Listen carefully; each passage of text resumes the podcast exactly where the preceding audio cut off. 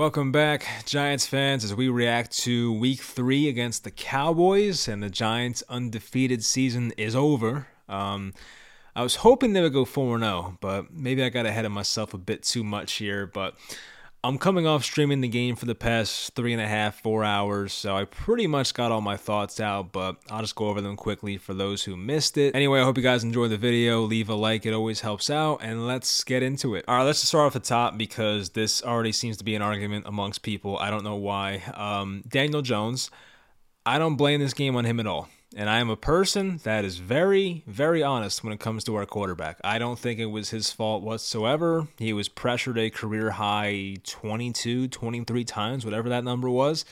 He was sacked another five times, I believe it was. Yeah, five times. Maybe one or two of those he kind of, you know, held the ball too long, whatever. But um the guy had no chance out there between Evan Neal looking terrible, and we'll get into him later. But, you know, that and the interior guys looking bad. Glowinski got knocked on his ass once. Uh, Feliciano wasn't that great himself. Bredeson looked bad. And none of his receivers really got that open. I mean, you know, when you're playing with guys like Richie James and David Sills, it ain't easy. And the Giants, as we know, have the highest paid receiving core in the NFL. Well, they stink. And Kenny Golladay got a ball in his chest today on a comeback and he dropped it. Like that that's just and then you got to hear Kenny Golladay talking about, "Oh, I, should play more." And then he can't even catch the effing ball. So, yeah, okay, Kenny. But as I said, I'm very honest about Jones. I don't think he's the guy going forward. I don't think he's the guy next year. I don't see him coming back next season.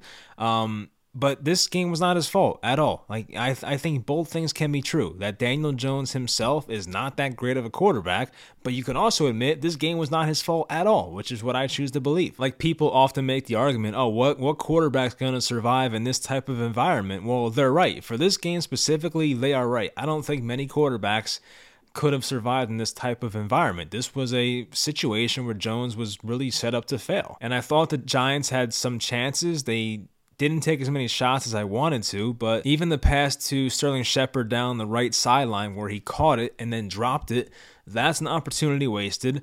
There, of course, was the one to Golladay, hit him in the chest on third and like 12, and then he dropped it that he could have turned up field for a first down. So things like that were not his fault. I mean, Jones himself missed a couple throws. He threw behind Golladay right before halftime that could have got them in the field goal range, and he threw slightly behind Shepard on a drag route that could have got them a third and six conversion. So Jones himself wasn't flawless, but I don't know what else he was supposed to do in tonight's game. It was just rough. The Giants' offensive line was horrible. That, of course, was highlighted by Evan Neal, who I think allowed three sacks in this game. I am not concerned about Evan Neal's future outlook. I'm really not. I think people had the same type of reaction to Andrew Thomas's rough rookie year. I'm not going there. I don't think Neal's in any type of trouble. I am not concerned. Um, as I said in the stream, if it happens like three more games in a row, I will start to get concerned. But for right now, I am chalking this up to tough situation, tough team. Just not the right spot for him. Prime time, it was just not the right spot. Going across from Demarcus Lawrence and Micah Parsons, it was just not the right situation for a guy in his third NFL start. Thought Saquon looked good. Saquon had the long touchdown run for 36 yards, I believe it was. He cut back left like three times. He reached 20 miles per hour. He was 14 carries, 81 yards, 5.8 a carry. Daniel Jones on the ground was 9 carries, 79 yards, 8.8 yards per carry. So Jones on the ground did a really good job. I, I only talked about Daniel Jones throwing the ball, but Jones running the ball did a good job. Had a couple of design quarterback draws and got some first downs. He ran for a couple first downs on his own. So I thought Jones running the ball did a really good job. But offensively, it was a mess. And the fact that they put up 16 points is honestly a miracle because if, if this was last year's team, they probably would have scored three points this game. But um, I give some credit to the um, you know offensive play calling of Kafka. There were a couple drives they looked really good. You know they had the touchdown drive they looked really good. There was the first drive of the game I think it was where the field goal was blocked, but they showed they were moving the ball. They moved the ball like 50 something yards that drive, maybe 60.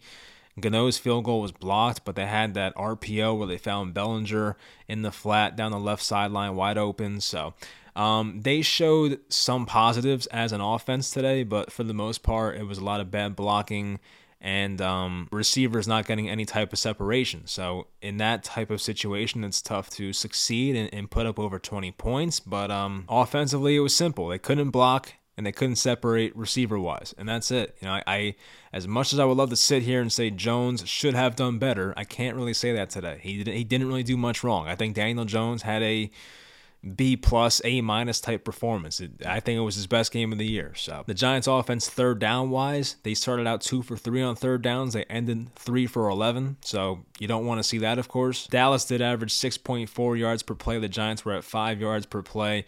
Just nothing explosive. Once again, the Giants maybe took one or two chances over 20 yards in this game passing the ball and just just not enough explosive plays. Like they're just trying to dink and dunk their way up the field, which I guess it depends how the defense is playing you, but we didn't see one deep shot down the line. Like not one 40 yard try, not one 50 yard try where you throw it down the sideline to Slayton or Stills or, or, or Sills, I should say, not not Kenny Stills, David Sills or Golladay or someone like that. They didn't even give it a chance. Even Sterling Shepard they found Shepard for the one kind of long catch I mentioned. He dropped it. But this offense at some point has to open it up. And when they play better teams like the Packers in week five, I think it is, and the Ravens in week six, I think it is, they're going to have to put up more points. They're not winning those games with 16 to 20 points scored, which is what the Giants have been living with so far this year. They have to put up more points than that.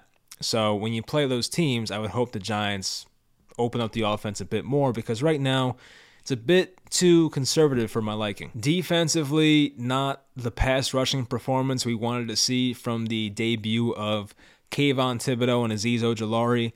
Kayvon did bat down a pass, not bat it down, but he, he hit a ball, made it wobbly, and CeeDee Lamb dropped it. So I give him some credit for that. Um, Azeez Ojulari had a tackle in the first quarter that was like a loss, so maybe not a loss, maybe like a one yard game. But those guys definitely um, kind of underwhelmed for what we expected as fans. I mean, look, I think sometimes we have a bit of unrealistic expectations for Thibodeaux's first NFL game and you know, um, Azeez having his first game action and God knows how long. But the Giants were getting pretty gash on the ground. They weren't really um, stopping Zeke. They weren't stopping Pollard. Zeke in this game was 15 for 73, just under five yards a carry, and Tony Pollard was 13 for 105. That's 8.1 yards per carry. Of course, CeeDee Lamb had the eight catches, 87 yards, and a touchdown. He also dropped a very easy pass that would have put him well over 100 yards today. I thought this was Adoree Jackson's worst game of the year. I mean, it comes against a very good receiver in Lamb, who he was matched up against a lot in this game. Xavier McKinney had an awesome drive at one point in this game. He had a run stop for a loss, then broke up a deep CeeDee Lamb pass.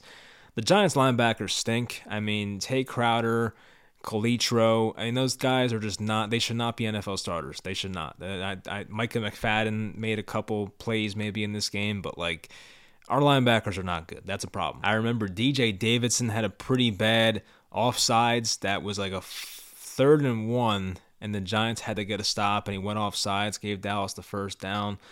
So there were some stupid penalties here and there. It just seemed like there was too much time for Cooper Rush to throw the ball and too many open running lanes for Zeke and Pollard. So the Giants defense has been a bright spot for them in recent weeks, and uh, it just wasn't today. I mean, the Giants in this game, in the third quarter after Barkley's touchdown run, they go up 13 6, and Dallas was only held to two field goals at that point, and I was feeling very good. You guys saw me on stream. I was very excited. I thought, holy, like, we're going 3 0. Holy crap. But Dallas, right after that, had a nine play, like 75 yard drive. They went right down the field, tied the game up easily, and then they scored another touchdown after. So the Giants defense, they just like, you know, the Giants in the fourth quarter overall played like garbage, the entire team. And the fourth quarter started with the Daniel Jones throwing behind Shepard that would have been a first down. That's kind of how it all started. And from there on out, it was just dumb penalties. I mean, Sterling Shepard must have had three penalties tonight, just stupid ones too. Like, he had the drop catch for 20 something yards. He had the penalty where he came off the bench and got a penalty for that. He had the penalty on the Kenny Golladay catch where I know some fans didn't like that call, but I don't know the exact rule. It looked highly illegal to me, so I wasn't really complaining too much about that. But Sterling Shepard blindsided Trevon Diggs in the middle of the field and knocked him over. So um, that did not look too good. But Shepard had, you know, three plays in this game where he really held the Giants back. So I was not a fan of that. And obviously Shepard went down with a bad knee injury on the final play of the game. Some people speculated it's the Victor Cruz injury, the patellar tendon.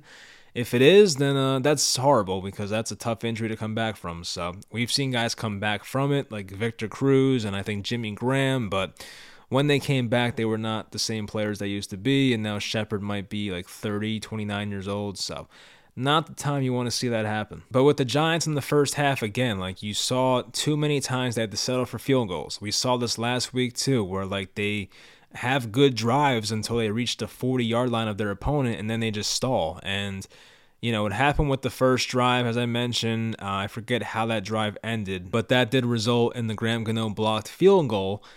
And then there was a drive in the second quarter that got stalled and resulted in a Graham Gano field goal. And I will say, one of the turning points in this game, and I still give Mike McCarthy credit for this, and I like to, you know, take shots at McCarthy. I don't think he's that great of a coach, but there was a fourth and four for Dallas on the Giants' 41 yard line, and the Giants had to call timeout because they were not expecting Dallas to go for it. And then Cooper Rush passed to CeeDee Lamb on a play where Dane Belton lit him up. And I don't know how he caught the ball, but he did. And Dallas had just enough for a first down. But that was a turning point in the game right there. I do believe the game was tied at that point. No, it was a tie game. That was right before the one handed touchdown catch by Lamb to put the Cowboys up seven. So that was when the game was tied. And McCarthy on the Giants 41 in the early part of the fourth quarter went for in a tie game, four yards to go, and they got the first down. So that was like a ballsy call, and he got that one to go. So that right there seemed like the turning point in the game. The Giants defense did get a stop at the end, which was a blessing because the Cowboys on a third and seven, I think it was, they ran a bootleg, they passed to the tight end. The tight end got out of bounds, and the Giants had the clock stopped for them and they had no timeouts left, so that was great. And the Giants got the ball back with like 140 to go, and they were on their own nine yard line. I don't know why Richie James Fair caught that ball in the first place, but he did. You know, the Giants hit Shepard for a 12 yard gain. There, there was some Daniel Jones incompletions, a false start by. Evan Neal, and then right after that was the Trevon Diggs interception. And on that final play, the interception, I don't blame Jones for throwing the ball. David Sills just fell. You know, David Sills had inside leverage and he would have caught the ball if he was still on his feet, but he fell. So you can't really control that. But overall, just a frustrating game, one that kind of felt like it got away. And um, as I said, when the Giants were up 13 6, it felt like they were in control.